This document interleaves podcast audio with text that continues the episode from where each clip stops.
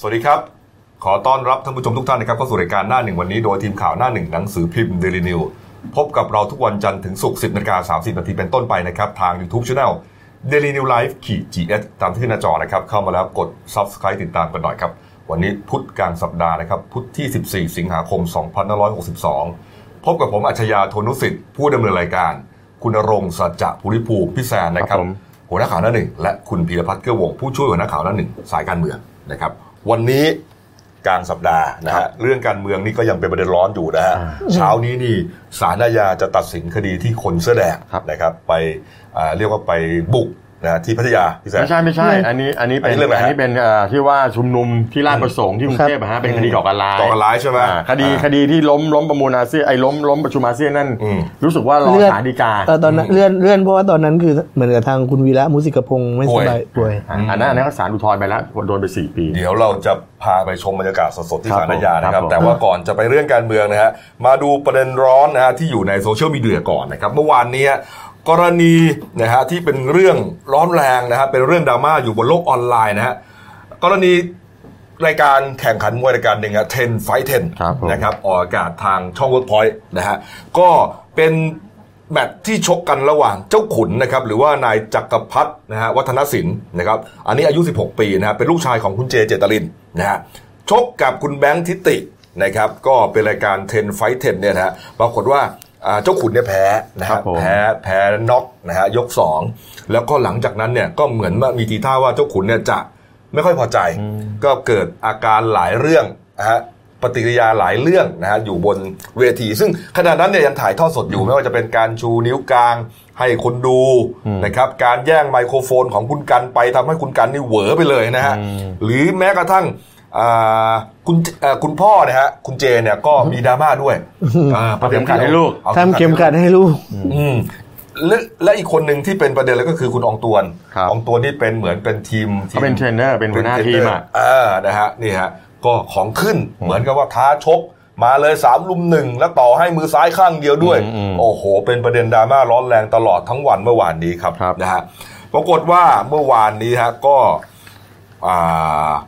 เรื่องนี้นะฮะคุณกันต์นะฮะคุณกันต์ที่เป็นพิธีกรบนเวทีนะฮะกันต์กันตถาวรเนี่ยก็ออกมาโพสต์นะฮะประเด็นที่ตัวเองเนี่ยอ่าถูกแย่งไมค์แล้วก็ประเด็นอื่นๆด้วยนะฮะเขาก็บอกว่าอาขอพูดนะฮะในฐานะที่ผมเนี่ยเป็นพิธีกรนะฮะแล้วก็ตัวเองเนี่ยเป็นพี่ชายของของอาเจ้าขุนนะฮะก็ยืนยันนะครับว่าสิ่งที่น้องทำเนี่ยไม่ถูกนะฮะทำไม่ถูก แต่ก็ต้องดูที่เจตนาว่าน้องอาจจะไม่ได้มีเจตนาเหมือนกับว่าเฮ้ยเอาไม้มาอะไรเงี้ยแต่อาจจะมองว่าอ่า มันจบแล้วก็ก็ขอพูดหน่อย และเป็นการพูดที่อ่าขอบคุณแฟนคลับของอีกฝ่ายหนึ่งด้วยครับผมนะฮะนี่ฮะแต่ว่าอ่าน้องอาจจะไม่รู้ว่าการกระทำอย่างนั้นเนี่ยมันไม่เหมาะสมยังเด็กอะอายุยังไม่น้อคยวรจะไปแย่งไม้ไม่ว่าจะเป็นของใครก็ตามอายุยังน้อยนี่ฮะนี่ครับ แล้วก็ยืนยันว่าตัวเองเนี่ยสนิทสนมกับครอบครัวของคุณเจดีเขาสนิทกันนะฮะครับผมอืมส่วนที่ไปที่ที่ที่คุณคุณอ่ากันเนี่ยไปพูดบนเวทีว่า โอ้ขนาด คุณขนาดตาปัญญายัเนี่งยไม่เคยยังไม่กล้าแย่งไม้ไม่เคยแย่งไม้ผมเลย โมเมนต์นั้นเนี่ยอืมมันเป็นลักษณะของการเหมือนพูดเล่นเพื่อให้กลบเกลื่อนให้กลบ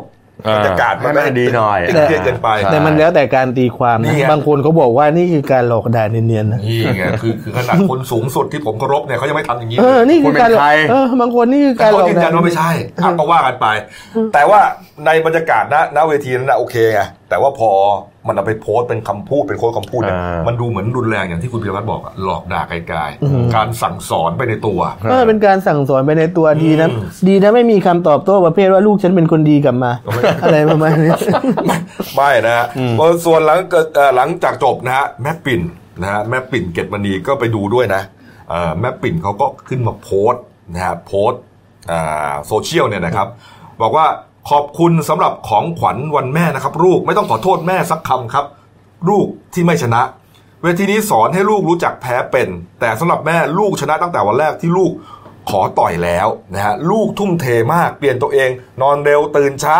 คุมอาหาร แล้วก็ไปรับคำท้าของพี่ที่อายุ 23 ปี แค่นี้ก็สุดแล้วอืมนี่ และลูกก็ได้เรียนรู้ว่าสุดแค่นี้ยังไม่พอชีวิตต้องมีอะไรให้ทำต่อ อีกลุยต่อไป จุนจุนลูกแม่ แม่รักลูกครับนี่อันมันคืออะไรเดี๋ยวจุนจุนๆเนี่ยก็เป็นคำพูดในครอบครัวเขาว่าอาจจะเจ้าขุนไงก็จุนจุนจุนจุนจุนจุนเป็นตัวเป็นคำที่เรียกขุนขุนท่านท่านขุนหรือเปล่าเจ้าขุนหรือเปล่านี่แม่แม่แม่ปิ่นก็ปลอบใจลูกชายโอนะเคฮะสิอ่าไม่ต้องขอโทษทำดีที่สุดแล้วนี่ฮะส่วนลุงโจครับจิรายุวัฒนศิลป์ครับคุณโจนูโวเนี่ยนะฮะก็เป็นลุงนะนะฮะคุณลุงโจของเจ้าขุนเนี่ยก็โพสต์นะครับบอกว่าทำดีที่สุดแล้วครับ แต่ว่ายุติการชกเร็วไปนิดนึงครับ แหมเขาโพสต์สั้นๆแค่นี้นะก็มีคนเข้ามาให้กำลังใจ ไม่แต่ว่าจริงๆอะยุติการชกเร็วก็ดีแล้วก็ต้องยอมรับว่ากระดูก็กมันแปรน็อกไปแล้วก็อายุ16เข้าใจเพิ่งกเอบอเพราะมันแปลแล้วถ้าไปเกิดแล้วว่าไม่ถ้าเกิดว่ามัน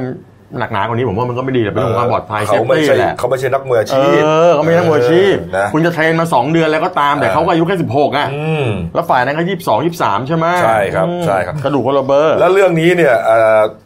จบไปแล้วนะอืมแต่ศึกเรื่องชกมวยยังไม่จบนะเออยังมีการท้ากันไปท้ากันมานะของนักมวยด้วยกันนะฮะหลังจากที่คุณอองตวนใช่ไหมท้าบนเวทีใช่ไหมอ่าสามลุมหนึ่งแขนซ้ายข้างเดียวครับนี่ครับ ล่าสุดครับเสียโบ๊ทนัทเดชวชิระรัตนวงศ์ครับเจ้าของค่ายเพชรยินดีอะคาเดมี่ครับได้โพสต์ข้อความพร้อมรูปเพชรมรกตนะครับนี่ฮะเป็นนักมวยของในค่ายเนี่ยนะผ่าน Facebook ส่วนตัวนะครับระบุว่า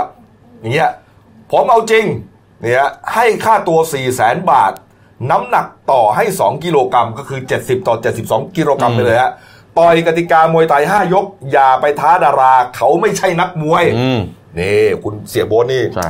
ออกการคุณกิจได้พี่แซนเออเขาบอกว่ามาชกกับนักมวยเขาดีกว่า เออมสนใจทักมาอยากได้อะไรเพิ่มเสนอมาพร้อม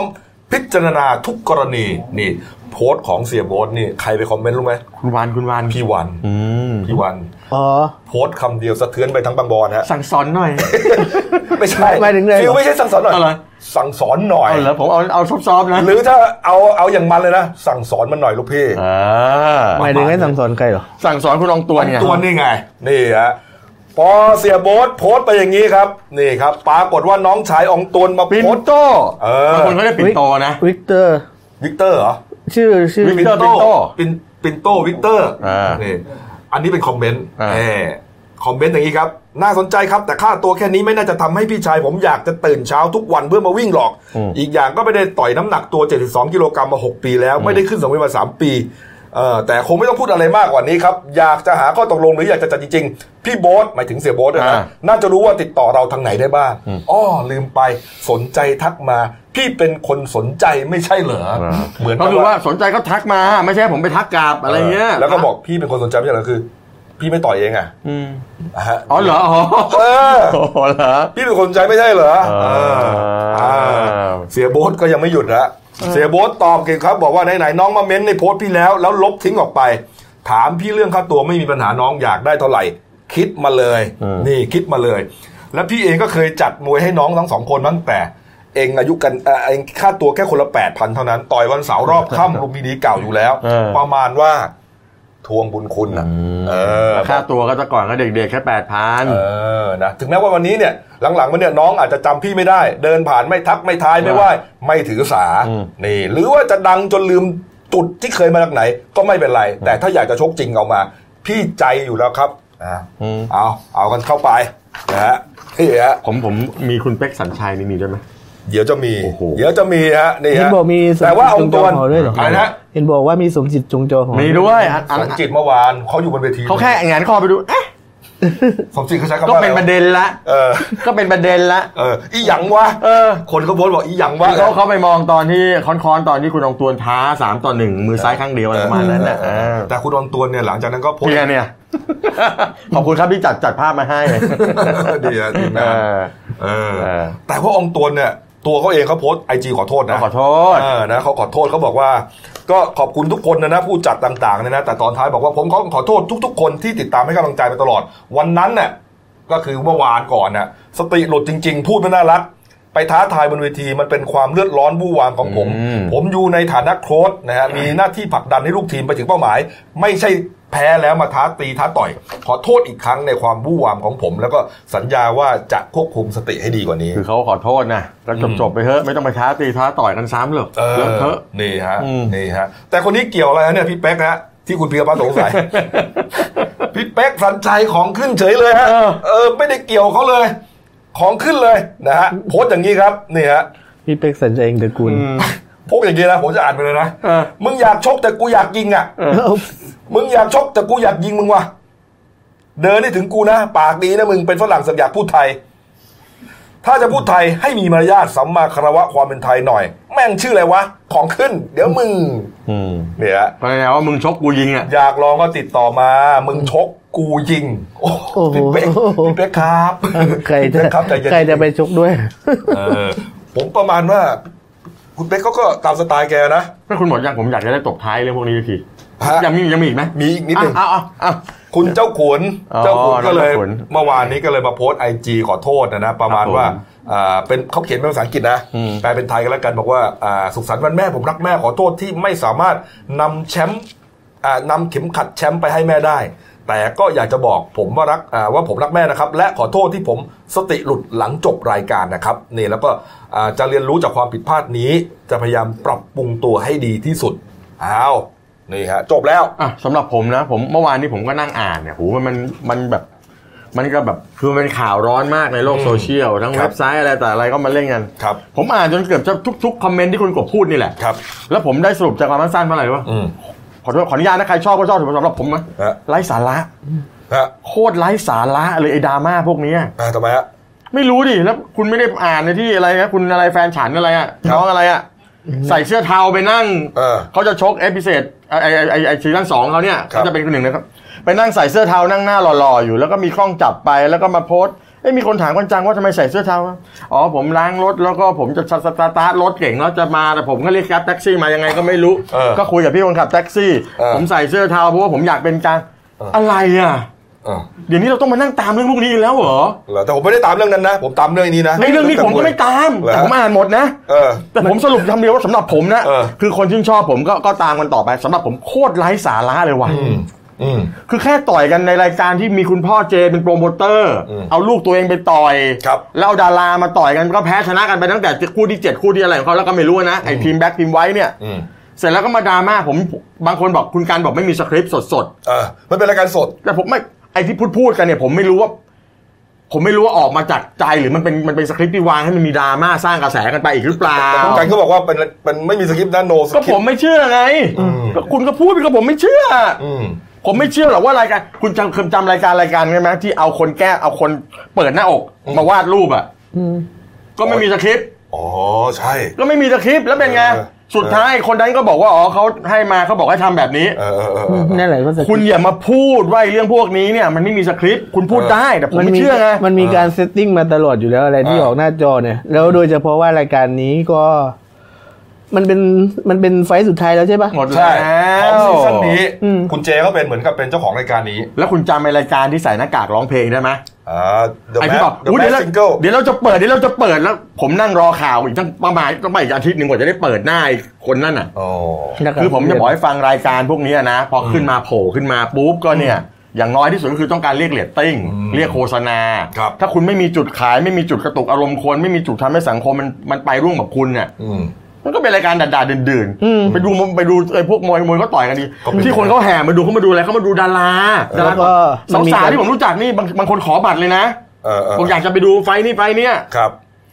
คือเอาอะมันเขามองเป็นบันเทิงไปแล้วกันครับไอ้ประเภทคุณเบคสันชัยจะไปท้าเขายิงก็อย่าไปท้าเขาเลยครับเดี๋ยวเขาติดคุกเอาแล้วก็มีไม่เราพี่เป๊กเขาก็ของขึ้น แต่เขาลบไปแล้วคุณเล่นนะเขาลบเขาลบโพสต์ไปแล้วเออนะครับอะก็เป็นเรื่องที่เราตามอยู่เนยนะครับในโซเชียลมีเดียแล้วกันนะครับอะมาเข้าเรื่องการเมืองนะครับวันนี้นะฮะตั้งแต่9โมงเช้าเนี่ยนะครับอ่าที่ศาลอาญาถนนรัชดาพิเศษกครับ ศาลนัดคำฟังพิพากษานะคดีนปชก่อการร้ายนะฮะที่พนักงานอายการคดีพิเศษหนึ่งครับเป็นโจทย์ฟ้องนายวีรการมุสิกพงศ์อดีตประธานนปชครับหรือว่าคนแสอแดงครับนะผมแล้วก็นายจตุพรพรหมพันธ์นะครับนายนัทวุฒิสายเกลือนายแพทย์เหวงโตจิราการนายก่อแก้วพิกุลทองนายยศวริศชูกล่อม หรือว่าเจ๋งดอกจิกครับนะฮะผมรวมถึงคุณอริสมันพงษ์เรืองรอง แล้วก็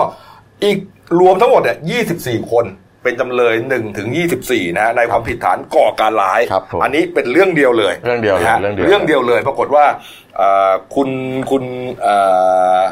คุณอะไรล่ะจตุพร อ่าให้ไปถึงที่ศาลพูดแล้วนะไปให้สัมภาษณ์นะบอกว่าเรื่องนี้เป็นเรื่องก่อการร้ายอย่างเดียว แล้วก่อการร้ายโทษมีอย่างเดียวเท่านั้นมันคือประประหาหารรชีวิตชีวิตนะครับ ไม่มีเป็นอย่างอื่นแล้วเพราะฉะนั้นวันนี้ผมไม่ตายก็รอด โอ้โหไม่แล้วก็บอกนี่เลยเขาบอกว่าคดีนี้เป็นเก้าปีแล้วไงเขาบอกว่า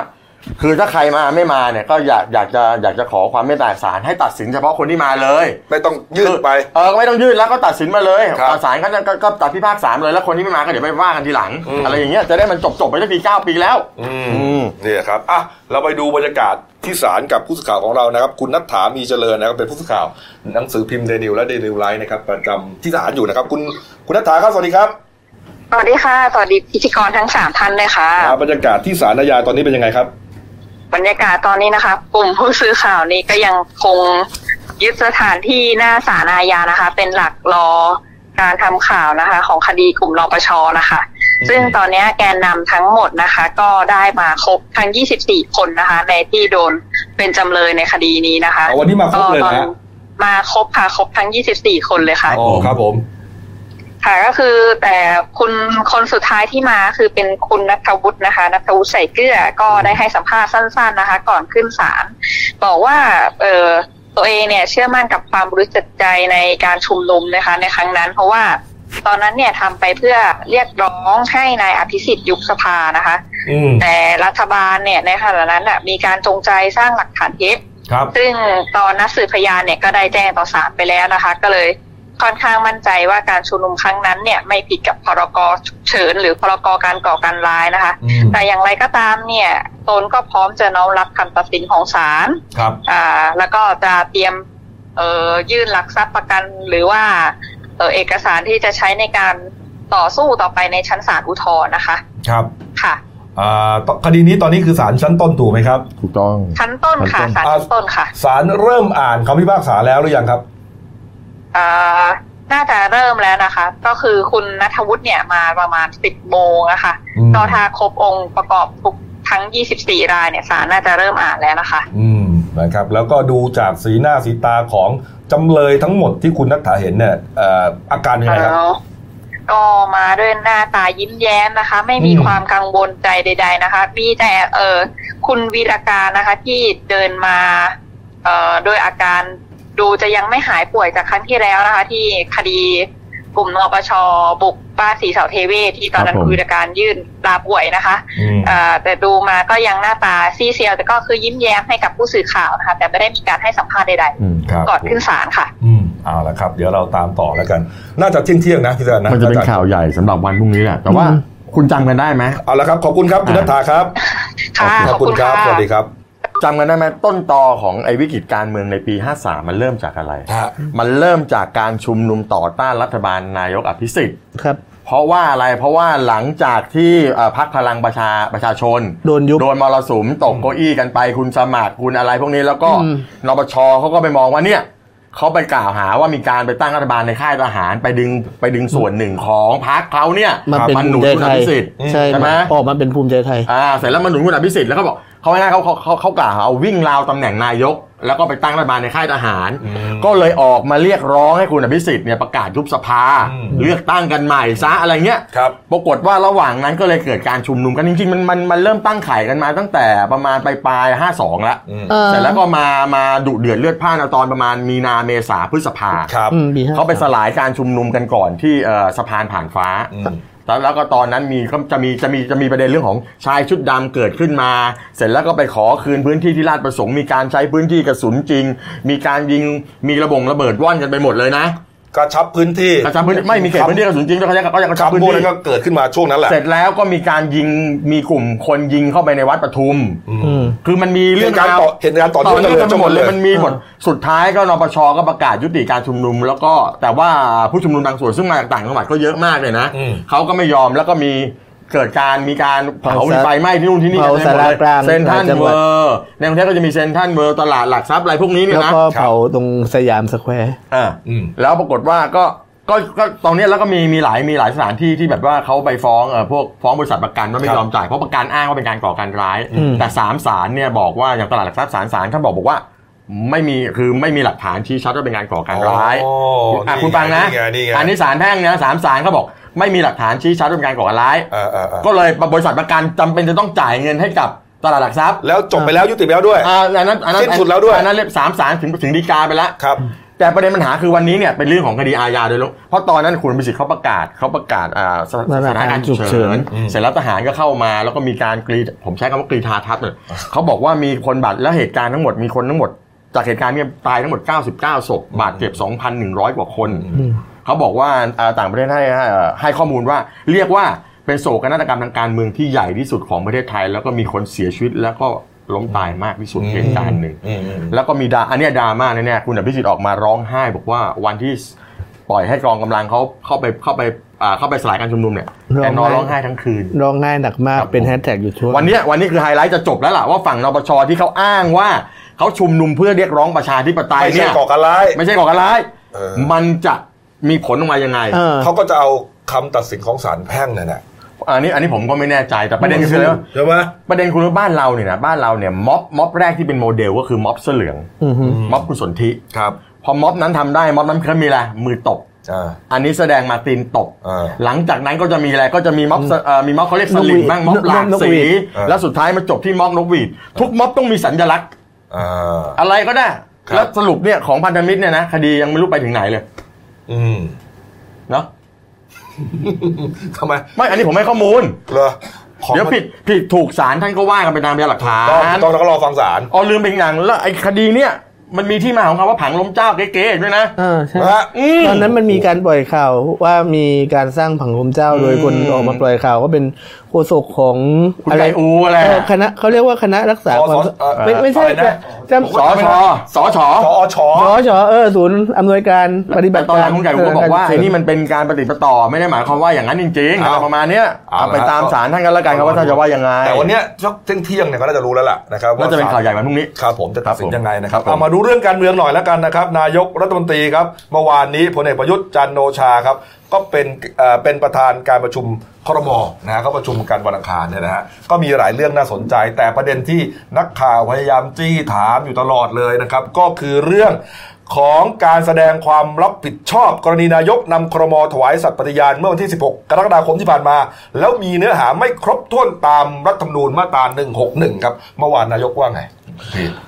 ก็เหมือนกับท่านก็ชัดเจนว่าท่านจะไม่ตอบเรื่องนี้นะครับ ท่านบอกว่าในเมื่อเรื่องมันแล้วก็เมื่อเช้านักข่าวก็ท่านสัมภาษณ์ท่านอีกรอบหนึ่งครับพอพอดีเมื่อเช้าท่านนายกเนี่ยมีภารกิจที่จะต้องไปเหมือนกับบำเพ็ญประโยชน์อะที่ช่วยเหลือคนตาบอดครับ ท่านก็ตอบนักข่าวอีกรอบหนึ่งว่า เรื่องนี้ท่านไม่ตอบ เพราะว่ามันอยู่ในกระบวนการขององค์กรอิสระแล้วก็คือผู้ตรวจการแผ่นดิน รับไปพิจารณาแล้วว่าถ้าเกิดมีอะไรขึ้นมาปุ๊บมีปัญหาปุ๊บก็จะต้องส่ง ให้เขาเลือกว่าเขาจะต้องส่งสารรัฐธรรมนูญตีความ หรือส่งสารปกครองตีความอืมกันแน่ ซึ่งฝ่ายค้านก็โอเค เตรียมตัวที่จะตั้งกระทู้ถามสดในวันนี้ครับ เพียงแต่ว่าก็เป็นประชุมสภามันเริ่มประมาณบ่ายโมงนะครับ แล้วก็นายกก็มีหมายที่ภารกิจอยู่มีภารกิจที่จะมีผู้เข้าพบตอนประมาณบ่ายสามโมงครึ่งก็เลยกลายเป็นว่าไม่แน่ว่านายกก็อาจจะไม่ได้ไปตอบกระทู้นี้ก็ได้เพราะท่านก็เหมือนกับโยนแล้วไงว่า ฟังองค์กรอิสระแล้วกันเนาะถ้าอย่างนั้นอืมก็คือเหมือนกับพยายามเลี่ยคืงอเลี่ยงปะคือเรื่องเนี้ยเรื่องมันจะตอบจะพูดว่าง่ายก็ง่ายนะก็บอกโอเค ผมรับผิดชอบเองเขาพูดไปแล้วเขาพูดไปแล้วเออเขาพูดไปแล้วแต่เขาพูว่าดไปแต่แล้วว่าเขาต้องการจะบอกบอกว่าผิดแล้วจะทำยังไงเออเขาคือฝ่ายค้านต้องการแบบนี้นายกก็บอกเอางี้ไม่พูดดีกว่าเดี๋ยวรอไหนอยเมื่อคุณยื่นส่งสารอะไรต่ออะไรกันหมดแล้วเดี๋ยวรอสารท่านว่ามาเออฝ่ายค้านก็ไม่ยอมไงเขาก็เอาอยากจะให้มาต่อเป็นสภาเอได้อก็ทีพูดนี้จะทำยังไงอะก็พูดง่ายๆว่า คือเขาอยากเห็นความชัดเจนว่าอ้าวถึงนายกจะลงก่อยสละปุ๊บแต่นายกจะรับผิดชอบยังไง ดังนั้นก็คือ อาจจะมีการขอเปิดอภิปรายทั่วไปนะครับตามมาตรา152 โดยเป็นการอภิปรายอย่างไม่ลงมตินะครับ อืม จากที่เดิมถามว่าตั้งกระทู้ถามไปวันนี้ไม่น่าจะมาตอบอืมก็จะแล้วแล้ว ยื่นยติขอแล้วอก็ภิไม่ปรายน่าทั่จะวไป ตอบอะผมว่านะไอ้อาทิตย์หนึ่งก็ไม่ตอบอะ ไม่ทำไมประเด็นคือทำไมไม่ตอบ คือมันมันมีความมันมันเอามีตอคบวามไม่ได้ทำไมตอบไม่ได้ มันมีความละเอียดอ่อนค่อนข้างมากนี่ไงในเรื่องการที่ว่าจะตีความว่าเออเออคือ พอเกี่ยวกับเรื่องสถาบันเนี่ย มัน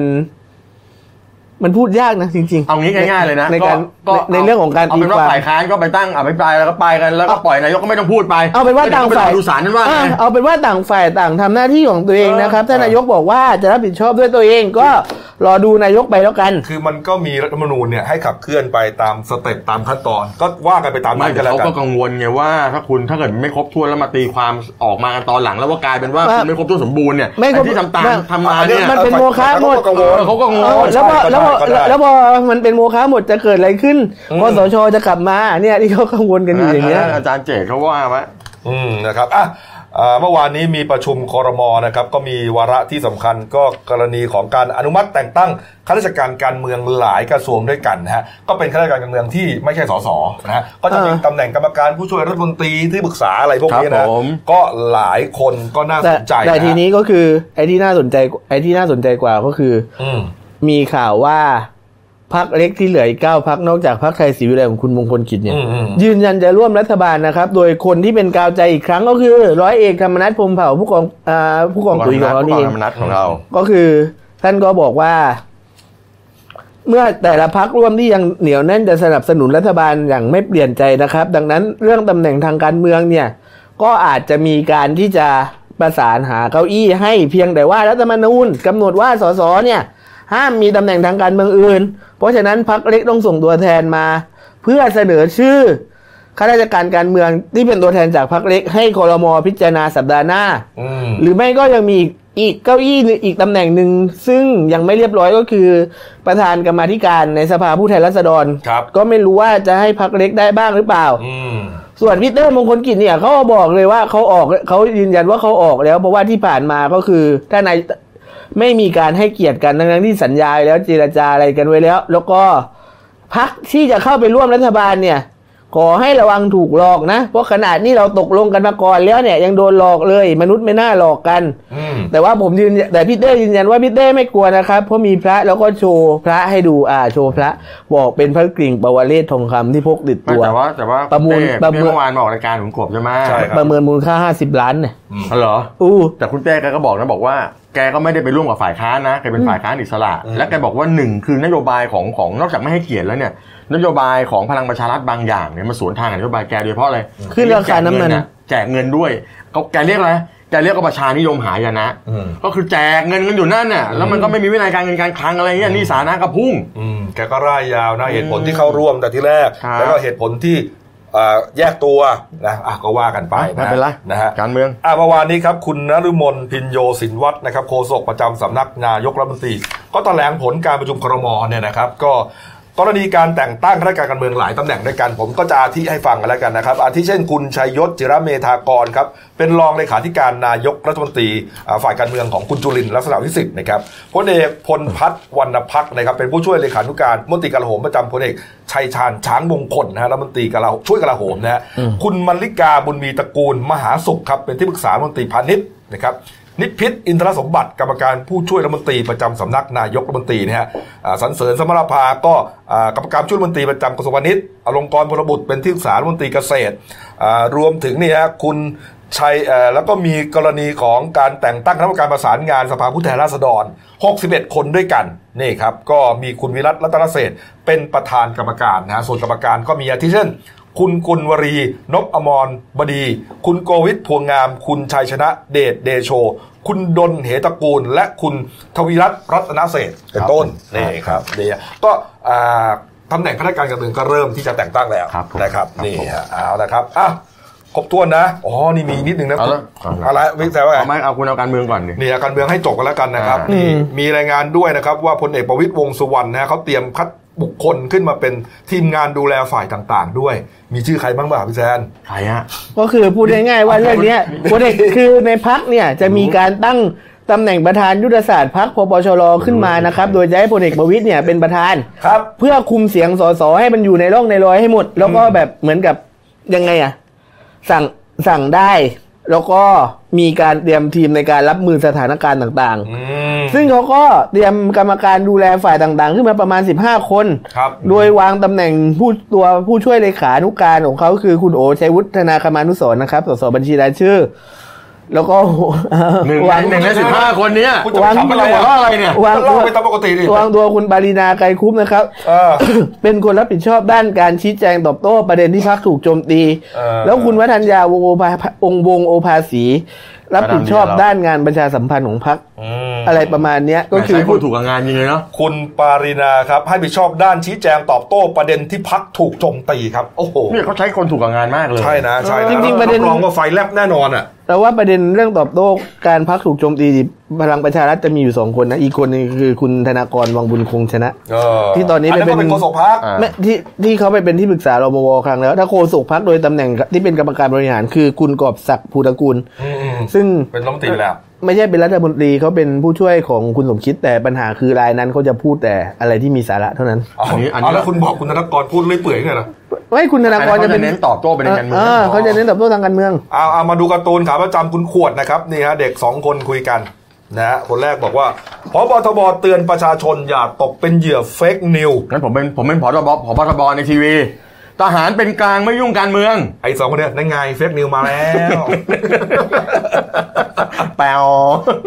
แล้วดูหน้าบิ๊กแดงเลย คุณขวดแกอย่างเงี้ยแกจะหยิบแกมหยอกไปเรื่อยของแกอืม น่ารักดี เด็กนะ เอออาปิดท้ายเบรกนี้ครับนิดเดียวข่าสั้นๆครับะเบิดสั้นๆนะครับ เมื่อวานนี้ตำรวจนะฮะได้นำตัวสองผู้ต้องหา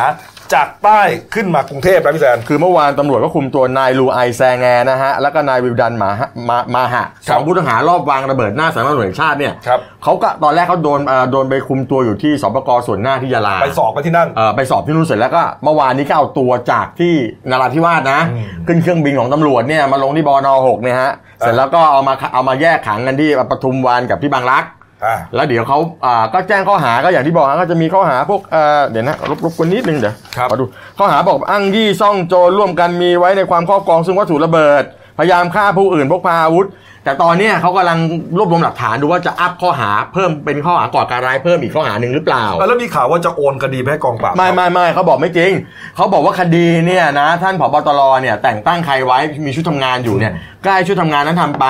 ไอ้กองปราบนี่มีแค่เป็นการร้องทุกข์กล่าวโทษเพิ่มเติมที่กองปราบแค่นั้นเองไม่ได้มีการโดนคดีเพไม่ราะจริทำงๆแต่อย่างคดีใดความมั่นคงเนี่ยถูกต้องมันใช้คนที่เหมาะสมแล้วก็รู้เรื่องนี้จริงๆเขามีทีมทำงานอยู่แล้วเพราะฉะนั้นไม่เปลี่ยนอำนาจหน้าที่ในการสั่งคดีหรือทำคดีก็เป็นของทีมทำงานเหมือนเดิมนะครับอะครับครับก็คร่าวๆเนี้ยนะครับผมอะพักคู่เดียวครับกลับมาฮะช่วงหน้าครับมาดูราคาที่ดินกรุงเทพมหานครนะฮะพุ่งปิดปาร์ตเหลือเกินนะฮะตารางวาละเป็นล้านแล้วนะครับครับผมในพื้นที่ใจกลางเมืองนะฮะแล้วก็มีกรณีของดีเจภูมิอ่านะ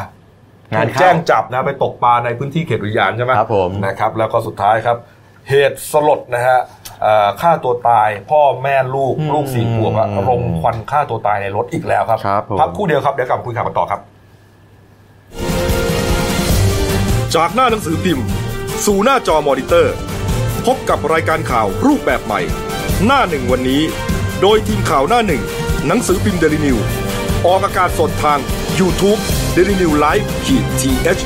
ทุกวันจันทร์ถึงศุกร์10นาฬิกา30นาทีเป็นต้นไป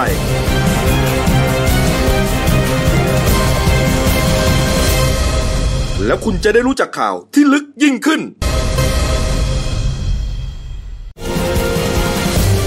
จากหน้าหนังสือพิมพ์ สู่หน้าจอมอนิเตอร์ พบกับรายการข่าวรูปแบบใหม่ หน้าหนึ่งวันนี้ โดยทีมข่าวหน้าหนึ่งหนังสือพิมพ์เดลิวิว ออกอากาศสดทาง YouTube d e l i n e w l i v e ขีดทีทุกวันจันทร์ถึงศุกร์10นาฬิกา30นาทีเป็นต้นไป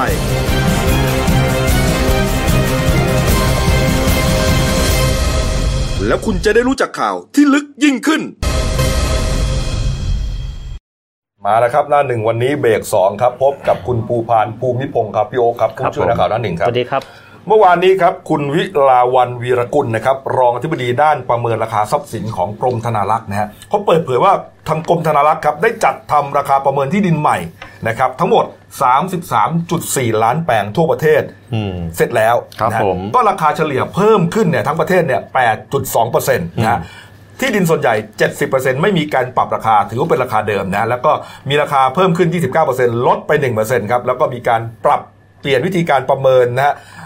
รายบล็อกเปลี่ยนเป็นรายแปลงนะครับเพื่อใช้เป็นฐานในการเก็บภาษีตามพรบภาษาเอ่อภาษีภาษีที่ดินและสิ่งปลูกสร้างที่จะเริ่มใช้ปีหน้าถูกต้องครับปี 63 ครับนะฮะไปดูครับราคาประเมินที่น่าสนใจเนี่ยส่วนใหญ่เนี่ยอ่าเขาใช้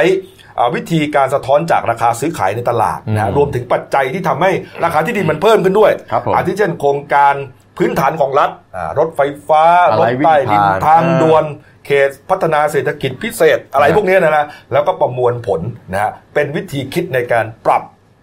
ปรับราคาที่ดินครับผมนะครับเอ่อราคาที่ดินที่แพงที่สุดในประเทศไทยนะฮะตอนนี้ทุกคนรู้อยู่แล้วสีนะลมเออประมาณนั้นนะฮะก็จะอยู่ในย่านธุรกิจสำคัญครับ เช่นถนนสีลมนะฮะแยกเพลินจิตนะครับ ถนนพระรามที่หนึ่งแล้วก็ถนนวิทยุนะคครัรับบต่อเนื่องกันเนี่ยตารางวาละหนึ่งล้านบาท อันนี้เนี่ยนะผมเนี่ย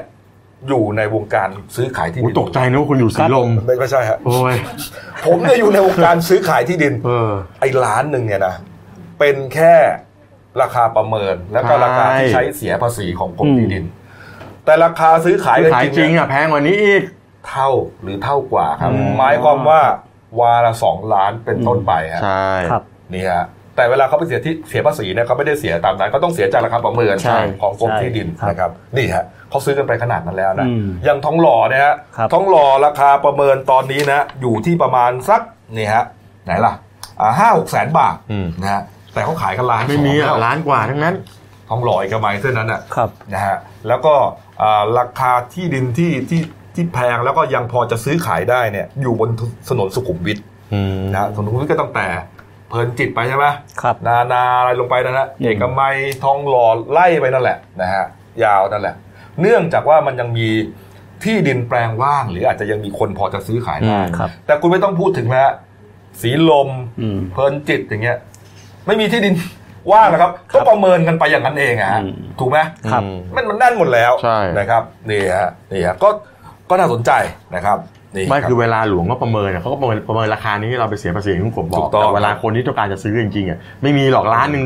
ร้านหนึ่งสุขุมวิทใครไอ้ร้านหนึ่งที่สีลมใครก็ซื้อไม่มีสองร้านก็ยังไม่ขายกันเลยบางที่ถูอะกต้องครับถูกต้องฮะอืมนะฮะแล้วก็อย่างว่าครับ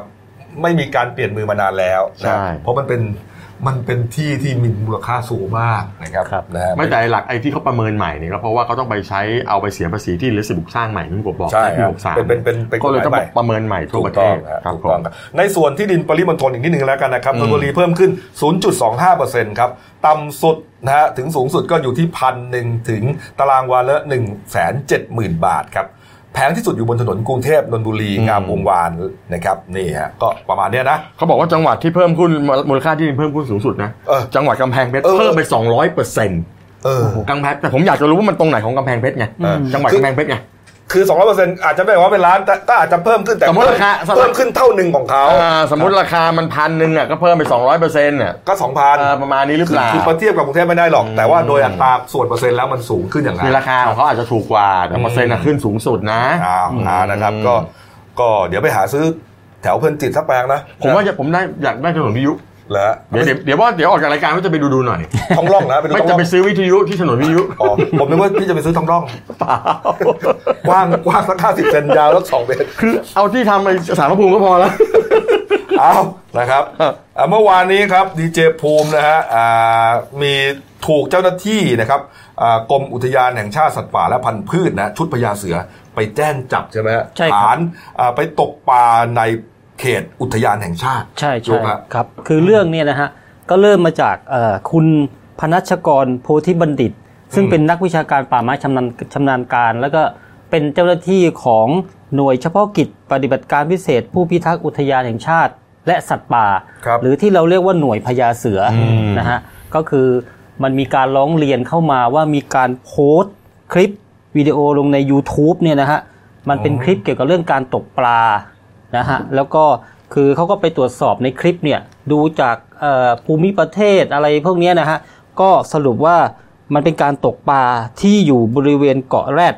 เกาะกะโหลก เกาะง่าม แล้วก็เกาะละวะ ซึ่งทั้ง 4 เกาะเนี่ยอยู่ในเขตอุทยานแห่งชาติหมู่เกาะชุมพรครับ ซึ่งเป็นเขตอุทยานซึ่งห้ามตกปล่าลาสัไม่ตว์ได้อยู่แล้วล่าสัตว์ไม่ได้ครับโอ้แล้วก็นี่ฮะอืมก็ตรวจสอบต่อไปว่าเอ่อคนที่โพสต์คลิปเนี่ย ก็มีการโพสต์คลิปอยู่บนเรือเรือสปีดโบ๊ทเนี่ยมีทั้งหมด 7 คนครับครับนะฮะที่ทราบชื่อเนี่ยก็คือทราบชื่อแค่ 2 คนก็คือดีเจภูมิ หรือนายภูมิใจตั้งสง่า ซึ่งเป็นอืมดีเจชื่อดังครับอันนี้นะใครๆก็รู้แล้วจักก็เอ่ออีกคนนึงเนี่ยก็ถือว่าเป็นคนดังนะครับ นายธนกรแจ้งเร็วอืมหรือเชฟตั้มอืมนะฮะคนนี้เป็นผู้บริหารระดับหมื่นล้านนะอืมเหรออ่าโอ้มันเป็นเป็นหมู่บ้านนิ นิชดาธานีครับผมอืมคนนี้เขาเป็นเชฟด้วย แล้วก็มีร้านอาหารญี่ปุ่นมีอะไรเงี้ยเออเออเอออ่าก็คือคือเขาจัดรายการด้วยกันครับเป็นผู้ผมดำเนินรายการร่วมอืมส่วนอีก 5 คนเนี่ยก็ก็เป็นใต้เรือใต้กงเรือนะครับ แล้วก็เป็นช่างภาพเป็นอะไรเงี้ยตอนเนี้ยอีก 5 คนเนี่ยยังไม่ทราบชื่ออืมนะครับ ก็เอ่ออืมครับนะผมฮะอืมเนี่ยแล้วก็ในคลิปเนี่ยก็เอ่อมันเป็นภาพที่มีการตกปลานะครับ แล้วก็ตกเสร็จแล้วเนี่ย ก็เอาปลามาแล่เนื้อ แล้วก็มาปรุงอาหารกินกันเลยอะก็มีเชฟอยู่นี่ก็มีเชฟอ่ามีไงเชฟเอาเชฟไปด้วยเออนะครับส่วนใหญ่กินดิบๆด้วยนะปลาดิบใช่ไหมใช่ใช่น่าจะประมาณนั้นใช่ใช่เออเนี่ยก็มันเป็นเอ่อก็คือเป็นเป็นเป็นรายการที่ดีเจภูมิเนี่ยเขาจัดในช่องของ YouTube คือเขามีดีเจภูมิช anel อยู่ใน YouTube อ่าอ๋อดีใช่เจภูมิ channel ครับผมอ่าดีเจภูมิช anel เนี่ยนะคครัรับบทีนี้จะไปโดนข้อหาอะไรบ้างครับเนี่ยครับอืมก็เห็นเขาบอกโดนห้าข้อหานะหพี่ลัโอ๊งคจากหลังจากตรวจสอบแล้วเนี่ยว่ามีความผิดเนี่ยอืมครับก็ ทางเจ้าหน้าที่ของป่าไม้เขาก็ได้ไปแจ้งความนะครับครับกับเอ่อตำรวจสพปากน้ำชุมพรอ่าที่จังหวัดชุมพรเนี่ยก็มีความผิดใน 5 ข้อหานะครับ ก็คือ1เอ่อฐานเก็บหรือนำออกไป ซึ่งทรัพยากรธรรมชาติโดยไม่ได้รับอนุญาตครับนะครับ ข้อหาที่ 2นำสัตว์หรือเออเป็นอันทำอันตรายแก่สัตว์โดยไม่ได้รับอนุญาต ครับข้อหาที่ 3นำยานพาหนะเข้าออก หรือขับขี่ยานพาหนะในที่ไม่ได้จัดไว้อืมนะครับ แล้วก็ข้อหาทีสี่4นำเครื่องมือหรือล่าสัตว์เข้าไปโดยไม่ได้รับอนุญาตอืมนะฮะแล้วก็ส่วนข้อหาที่เอิ่มข้อหาที่5เนี่ยเข้าไปในเขตอุทยานแห่งชาติเอ่อครับ เดี๋ยวนะฮะคือต้องปฏิบัติคำสั่งของมานั่งอ่าพนักคืองาเข้าไปนในอะไรเงี้ยเข้าไปในเขตอุทยานแห่งชาติโดยไม่ได้ปฏิบัติตามคำสั่งของอ่าเจ้าพนักงานเนี่ยนะฮะอืมก็มีการแจ้งไว้ 5 ข้อหา คือส่วนใหญ่มันจะเป็นในข้อหาความผิดทางพรบอุทยานนะฮะใช่ทางอุทยานแห่งชาติใช่ไหมครับอ่าครับผมนี่ฮะแต่เมื่อวานนี้คุณคุณดีเจภูมิก็ชี้แจงมาแล้วอ่าล่าสุดเนี่ยทางดีเจดีเจภูมิเขาได้ชี้แจงครับโดยโพสต์ลงในอินสตาแกรมส่วนตัวเนี่ยก็เนี่ยนะฮะก็คุณเจเอ่อดีเจภูมิเขาชี้แจงไว้นะครับ ก็โดยสรุปเนี่ยเขาบอกว่า มันเป็นเรื่องที่เอ่อเขาทำไปโดยรู้เท่าไม่ถึงการอ่าเขาไม่ทราบว่าในเขตตรงนั้นน่ะมันเป็นเขตของอุทยานครับผมซึ่งเป็นเขตที่ห้ามล่าสัตว์ป่าอืมซึ่งการทำรายการของเขาเนี่ยก็เป็นการทำรายการเกี่ยวกับเรื่องการตกปลาที่เน้นการอนุรักษ์ธรรมชาติอ่านะฮะคือเขาบอกว่าคือมันเป็นไปไม่ได้หรอกที่เขาจะทำผิดกฎหมายแล้วก็ไปโพสมาต์โชว์รูปตัวเองลงไปในอ่า YouTube เนี่ยอะไรประมาณเนี้ยแต่ว่าก็เขาก็ขอโทษนะครับอืมแล้วก็เอ่อจะให้เลขาเนี่ย ติดต่อไปทางพนักงานสอบสวนที่สพปากน้ำชุมพรเนี่ยเพื่อที่จะเข้าไปชี้แจง ก็ไปรับด้วยตัวเองข้หาแหละอ่าเขาก็อ่าประมาณเขาบอกเนี้ยครับผิดก็น้อมรับผิดอะไราก็ต้องไปสู้กันเข้าไปให้ปากคำอะอ่าอืมไม่นะครับแต่จริงๆก็ก็ผมว่าแกก็ฟังขึ้นนะใช่นะเออเพราะตัวผมเองเนี่ยผมก็ไม่รู้นะว่า ตรงนั้นมันตกปลาไม่เพราะได้อะไรรู้ไหมเพราะเราก็เห็นในเฟเอ่อ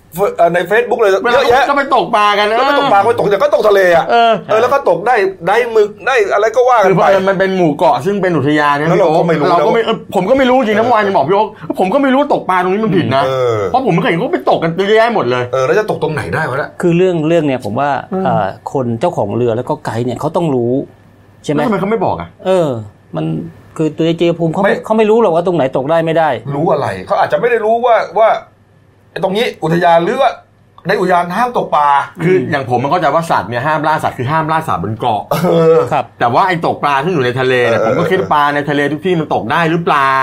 เออเพราะเราคือเราไม่เขาบอกว่าโอเค ตรงนี้มันมีปลาที่หายากใกล้จะสูญพันธุ์เลยห้ามมันตกเราเข้าใจได้ไงคือคือครับตามตามตามหลักอย่างอย่างเขตอุทยานที่อยู่ในทะเลเนี่ยเขาจะทำเป็นทุ่นเป็นแนวเขตไว้อ๋อเหรออ่าเขาจะทำมีแนวเขตแล้วก็มีการปักป้ายว่า เนี่ยตามแนห้ามวเขตเนี่ยห้ามล่าสัตอ๋ว์ออ่าอันนั้นอันนี้ไปเจอไหมล่ะเนี่ยเจ้าหน้าที่เขายืนยันว่าเขาทำแนวเขตไว้ จะมาอ้างว่าไม่รู้ไม่ได้อ๋ออ้าวทั้งนั้นก็งานเข้าครับคุณดีเจภูมิอ่าก็ไปให้ปากคำกันแล้วกัอะนไปว่ากันอ่าครับนะผมปิดท้ายที่ข่าวสลดนะครับ เมื่อวานนี้ครับช่วงเย็นๆครับตำรวจที่สพลำลูกกาปทุมธานีครับเขารับแจ้งเหตุว่าพบศพผู้เสียชีวิตอยู่ภายในรถเก๋งที่สำคัญนะฮะ สามศพด้วยกันฮะพี่พี่แซนฮะครับผมอืมก็คือเมื่อวานก็ตำรวจสภ.ลำลูกกาจังหวัดปทุมธานีนะฮะเขาก็รับแจ้งว่าเอ๊ะพบรถเก๋งเนี่ยนะโตโยต้าวิชสีดำทะเบียนสอเสือมอม้า 9054 กรุงเทพเนี่ยครับจอดสตาร์ทเครื่องเนี่ยแล้วก็ล็อกประตูเนี่ยนะฮะอยู่ที่บริเวณซอยบุญรักษ์ตำบลบึงคำเพราะพร้อยใช่ไหมคุณหนบบึงคำพร้อยบึงคำพร้อยครับอำเภอลำลูกกาเนี่ยอืมก็ไปจอดอยู่เขาก็ให้เขาก็เลยไปตรวจสอบอืมปรากฏว่าเห็นข้างในเหมือนคนหมดสติอยู่ครับแล้วข้างในก็ล็อกประตู ก็เลยไปเอาจ้างทำกุญแจเรียกเรียกช่างมางัดอืมพองัดมาเสร็จปุ๊บโอ้โหคุณกบเจอภาพอะไร ครับ เจอภาพคุณพ่อก็คือก็คือเอ่อเอ่อนายสุรเชษฐ์นินโคตรนะฮะอายุ 36 ปี อันนี้นั่งอยู่บนเบาะคนขับ ครับ แล้วก็เจอนางนางสาวนัทนิชานินโคตรแล้วก็เด็กหญิงฟ้าใสนินโคตรอันนี้ก็อยู่ในรถสามคนนี้เป็นพ่อแม่ลูก แล้วเด็กเด็กเด็กผู้หญิงเนี่ยอายุแค่สี่ขวบเองเสียชีวิตกันในรถหมดเลยครับ แล้วก็ไปเจอเตาอ้างโล่อืมจุดไฟก็คือลมควันตัวเองอีกแล้วนี่ฮะดูในภาพนะลักษณะเนี่ยฮะอ่าน้องเนี่ยนอน อ่าน้องเนี่ยนอนหนุนตักแม่คุณแม่อยู่ เออดูฮะโอ้โหก็เขาก็เลยตรวจสอบก็ปรากฏว่าก็ไปพบเงินอยู่ในตัวของของของฝ่ายหญิงร้อยกว่าบาทอะไรประมาณเนี้ยแต่ก็ไม่ได้มีจดหมงจดหมายบอกรายละเอียดว่าสาเหตุการมาฆ่าตัวตายกันแบบเนี้ยเพราะอะไรยังไงทำไมครับเจ้าหน้าที่เขาก็พยายามจะตรวจสอบแต่ปรากฏว่าคนแถวนั้นเขาบอกว่าเห็นมันจอดตั้งนานแล้วล่ะ แล้วก็มีญาติเขาไปแจ้งความว่าเอ๊ะหายไปไหนกันก็ไม่รู้นะ เขาบอกว่าจอดตั้งแต่วันที่ 12 สิงหาใช่แล้วนะใช่ใช่แล้วก็หายไปติดต่อไม่ได้ญาติอืมก็ไปแจ้งความไว้ ใช่ จนเพิ่งมาพบศพเมื่อวานนี้คือเอ่อเท่าไหร่นะ 13 ใช่ไหมใช่ใช่ครับผมสิงหาครับตอนนะสี่โมงเย็นน่ะโอ้โหไม่คราวนี้สาเหตุเนี่ยเราเราเขาก็ยังไม่ทราบยังไม่แน่ชัดคือสาเหตุนะนะมันไม่หนีเรื่องของความเครียดเรื่องเกี่ยวกับเรื่องครอบครัวเรื่องเศรษฐกิจอะไรพวกนี้หรอกคือเขาบอกงี้เขาบอกคนที่ฆ่าตัวตายคนเดียวเนี่ยนะ คนเดียวเนี่ยนะอ่าส่วนใหญ่ป่วยเป็นโรคแล้วก็ไม่อยากเป็นภาระอืมอันนี้เป็นโรคเออฆ่าตัวตายคนเดียวกับสองเป็นโรคซึมเศร้า หรือว่าตัวเองเป็นโรคร้ายอะไรก็เลยฆ่าตัวตายอืมแต่ถ้าฆ่าฆ่าตัวตายทั้งครอบครัวส่วนใหญ่เขาจะบอกว่าคือไม่อยากให้ลูกเมียอยู่ลำบากก็เลยต้องเอาไปด้วยกันหมด อันนี้ส่วนใหญ่จะมาจากภาวะเศรษฐกิจอืมมาจากปัญหาภายในครอบครัวเรื่องอะไรก็ตามที่คิดไม่ตกครับอย่างก่อนหน้านี้อะมีโชเฟอร์แท็กซี่คนหนึ่งก็พาคุณแม่ซึ่งป่วยเป็นอัลไซเมอร์และเป็นผู้ป่วยติดเตียง ก็ไปรมควันตัวเองในแท็กซี่ ก็ทั้งคู่แถวนนเสียชีวิตทั้งคู่อะคืออย่างเงี้ยคือ คือต่อให้เราจริงๆนะอย่างที่คุณกบเราคุยกันก่อนเข้ารายการบอกจริงๆให้เราคิดบวกทุกปัญหามันมีทางแก้เอออย่างล่าสุดคุณแม่ผมเพิ่งส่งคลิปเขาเป็นคลิปเอ่อครอบครัวชาวจีนน่ะคุณพ่อเนี่ยนะเป็นหนุ่มๆอยู่เลยขาขาดทั้งสองข้างอืมเวลาจะเดินไปไหนต้องเอาเคยเห็นเคยเห็นที่เราเก็ยีนั่งซักผ้าเป็นพลาสติกรองขาแล้วก็ทำเป็นที่เดินน่ะเออผมก็เห็นแป๊บๆอยู่แล้วก็มีลูกสองคนแล้วเมียก็แบกผัวไปนู่นมานี่แล้วเขาก็อุ้มลูก คือเขาแล้วเขาไปเจอขอทานเขาก็ให้เงินขอทานด้วยนะ คือชีวิตเนี่ยมันมีมุมที่จะสามารถต่อสู้หรือว่าทำให้ชีวิตมันมันไปข้างหน้าได้ ถ้าคุณไปคิดลบเมื่อไหร่นะคุณจะท้อเออคุณจะซึมเศร้า คุณจะรู้สึกว่ามันไม่น่าอยู่อะถ้าเราอนุมานว่าเขาเครียดเรื่องเศรษฐกิจ สมมติเป็นหนี้แล้วกันอะนะอะเป็นหนี้สักล้านหนึ่งสองล้านอะโอ้โห ไม่มีปัญญาใช้ ไปดูพวกเศรษฐีที่เขาติดหนี้กันฮะอืมร้อยล้านสองร้อยล้านใช่สามครับร้อยล้านพันล้าน ถูกแฟอะแบงค์ฟองล้มละลายอยู่อืม ก็ไม่คิดอะไรเออก็ก็ใช้หนี้ก็อยู่ได้ไปก็เป็นคนล้มละลายกันไปครับแค่นั้นเองฮะไม่คุณกบแต่ว่าแต่ว่าเออคือคือเป็นมันวิธีคิดให้เอ้ยวิธีคิดให้ให้เรารู้สึกว่าเราต้องสู้ต่อคุณกไปบกำลังสอนให้เราคิดบวกไงเออเราให้เราคิดบวกคือคือแม่แม่ผมเคยบอคืกอว่าหนี้คุณมีเท่านี้ไปดูเออคนที่คนหนี้เยอะเขายังอยู่ได้เลยแม่บอกว่าถ้าวันไหนที่เราทุกข์ใจว่าตัวเองรู้สึกว่าทำไมต่อยเอ่อต่ำต่ำต้อยกับชาวบ้านเขานะให้ดูคนที่ต่ำกว่าเราเราจะมีกำลังใจใช่ครับแต่ถ้าเมื่อไหร่ที่คุณอยากจะอยากจะไปให้สูงให้คุณมองคนที่สูงกว่าเรา แล้วไปให้ถึงแบบเขาให้ได้อืม แต่เราก็ไม่รู้ว่าเอ่อสาเหตุของการฆ่าตัวตายนี่จากเรื่องอะไรอะนะครับ เราก็เราก็เราก็เสียใจกับครอบครัวแต่เขามันด้วมียข้อสังเกตอยู่นิดนึงคือผู้หญิงเนี่ยเขามีบัตรประจำตัวประชาชนอยู่สองใบเอ้าเหรอครับอ่าซึ่งอีกใบเนี่ยเป็นคนละชื่อคนละนามสกุลเลย ตรงนี้มันก็แปลกเหมือนกันนะอืมเป็นบัตรคนอื่นหรือเปล่าก็ไม่รู้เป็นบัตรตัวเขาเอง แต่ว่าเขามีสองใบเอ้าเหรอแต่มีสองชื่เอ้าเหรอสองชื่อสองนามสกุลเปลี่ยนชื่อหรือเปล่าพี่นั่นนะสิก็เดี๋ยวอาจจะเปลี่ยนแต่ปกติเปลี่ยนชื่อก็ต้องคืนบัตรใบแรกมั้ง ใช่ต้องคืนฮะนั่นนะครัในบรูปนะฮะมีสองใบครับไม่เป็นไรฮะเดี๋ยวตำรวจเขาก็จะไปสืบสาวเราเรื่องว่ามาจากอะไรแต่ยังไงก็ขอแสดงความเสียใจกับครอบครัวและญาติของทั้งทั้งสามคนด้วยนะฮะครับผมแล้วจริง ๆ ใครที่กำลังจะคิดคิดสั้นอย่าเลิกเลยเลิกเลยอืมญาติพี่น้องดูแลกันหน่อยเราไม่อยากมาเล่าข่าวนี้อีกแล้วเยอะนครับเยอะเกินไปเยอะมากแล้วนะเยอะมากเลยเอาไปดูหนังสือพิมพ์เราหน่อยนะครับฮ่องกงเป็นไงนะพี่แซนตอนนี้โอ้โหตอนนี้เขาก็ก็เมื่อวานนี้มีรูปนักท่องเที่ยวคือตอนเนี้ยเครื่องบินบินลงได้แล้วนักท่องเที่ยวต้องฝ่าฝูงม็อบเนี่ย เข้าไป อ๋อ อ๋อ นี่ม็อบ นี่นี่นักท่องเที่ยวฝรั่งเห็นไหมอ๋อ นี่นี่ม็อบเกาะอกนี่นักท่องเที่ยวออนักท่องเที่ยวเขาก็ลากกระเป๋าฝ่าไป คือตอนเนี้ยก็คือมีสายการบินบางสายการบินเขาไปบินลงไปบ้างได้แล้วครับแต่ตอนนี้ก็บอกเศรษฐกิจชิบหายวายวอดไปหมดแล้วเรียบร้อยหมดเลยอืมอืมอืมแล้วตอนนี้ก็คือมือมาจีนแผ่นดินใหญ่บอกว่าที่จีนแผ่นดินใหญ่ไม่ทำอะไรอดกลั้นเนี่ยไม่ใช่ว่ายอมนะ แต่เขาไม่อยากให้มันบานปลาย แล้วตอนนี้ที่มีข่าวบอกว่าจีนเขาเตรียมกำลังกำลังแถวเซินเจิ้นจไว้ริงอะเปล่าเออจริงเปล่าเพเขาราะไม่มันได้เจนเติ้ลเป็นตรงข้ามกับฮ่องกงไง เข้าได้เลยไงเออ แต่ตอนนี้ผมกลัวว่ามันจะบานปลาย แต่ตอนนี้ฝ่ายฝั่งไทยเนี่ยท่านนายกก็สั่งทุกหน่วยงานเตรียมพร้อมไว้ละ ถ้ารุนแรงเมื่อไหร่ก็อพยพคนนั้นดีเนี่ยแล้วมันมีล่าคสุนดมันมีล่าคนสุด ไทยที่ติดค้างอยู่อ่ากลับมามายังการบินไทยไปเอามาแล้ว มาถึงเมื่อเช้าแล้วอ่าที่การบิคนไทยไปเอามาแล้ว ก็แสดงว่าไม่มีคนไทยเหลืออยู่แล้วอ่ากลับมาหมดแล้ว ไม่ไม่แต่มันยังมีคนไทยที่อยู่ในฮ่องกงที่ใช้ชีวิตปกติก็เอยังอมีก็อจะยู่ มีใช่อันนั้นคือนักท่องเที่ยวใช่เขาไม่ได้มีกลับมาแล้ว ความนักอยู่ที่นั่นเขาต้องรีบกลับ ใช่ต้องครับ เออนะครับ เอ้า นะฮะ ตามต่อแล้วกันนะครับ เดี๋ยวมีอะไรคืบหน้าแรงๆ ร้อนแรงฮะ เราจะมีข่าว breaking news เข้ามากันแล้วกันนะครับผมเอาละครับ เดี๋ยววันนี้นะฮะ จบรายการเราครับ เที่ยงตรง สดหมดเปลือกครับ พบกับสัมภาษณ์พิเศษน้องๆ BNK48 ครับ โอ้มาอีกแล้วเหรอใช่ฮะอืมนี่ครับเมื่อวานนี้มาเอ่อบันทึกเทปอ๋อเหรอครับครับผมอ๋อแล้วก็เอ่อมาออกอากาศนะฮะตอนเที่ยงตรงครับผมจะมาเล่าเลยถึงอะไรนะซิงเกิลใหม่ใช่ไหม อะไรซิงเกิลใหม่รีบอลเหรอฮะรีบอลบอลดีบอลมากันเยอะเลยอะแปดครับเก้าผมคนเลยนะฮะทีมงานเราเยอะกว่าอีกเต็มเลย แฟนคลับเอาแฟนคลับนะเต็มเลยเออแน่นอนเลยนะครับอ่านะวันนี้หมดเวลานะครับ ก็ฝากช่องเราด้วยนะครับเดนิวไลฟ์ขีดจีเอสนะครับเข้ามาแล้วกด subscribe กันกดไลค์กดแชร์กดกระดิ่งแจ้งเตือนครับ มีรายการดีๆทั้งวันและทุกวันครับวันนี้หมดเวลานะครับเราสามคนลาไปก่อนขอบพระคุณทุกท่านที่ติดตามรับชมครับลาไปก่อนครับสวัสดีครับสวัสดีครับ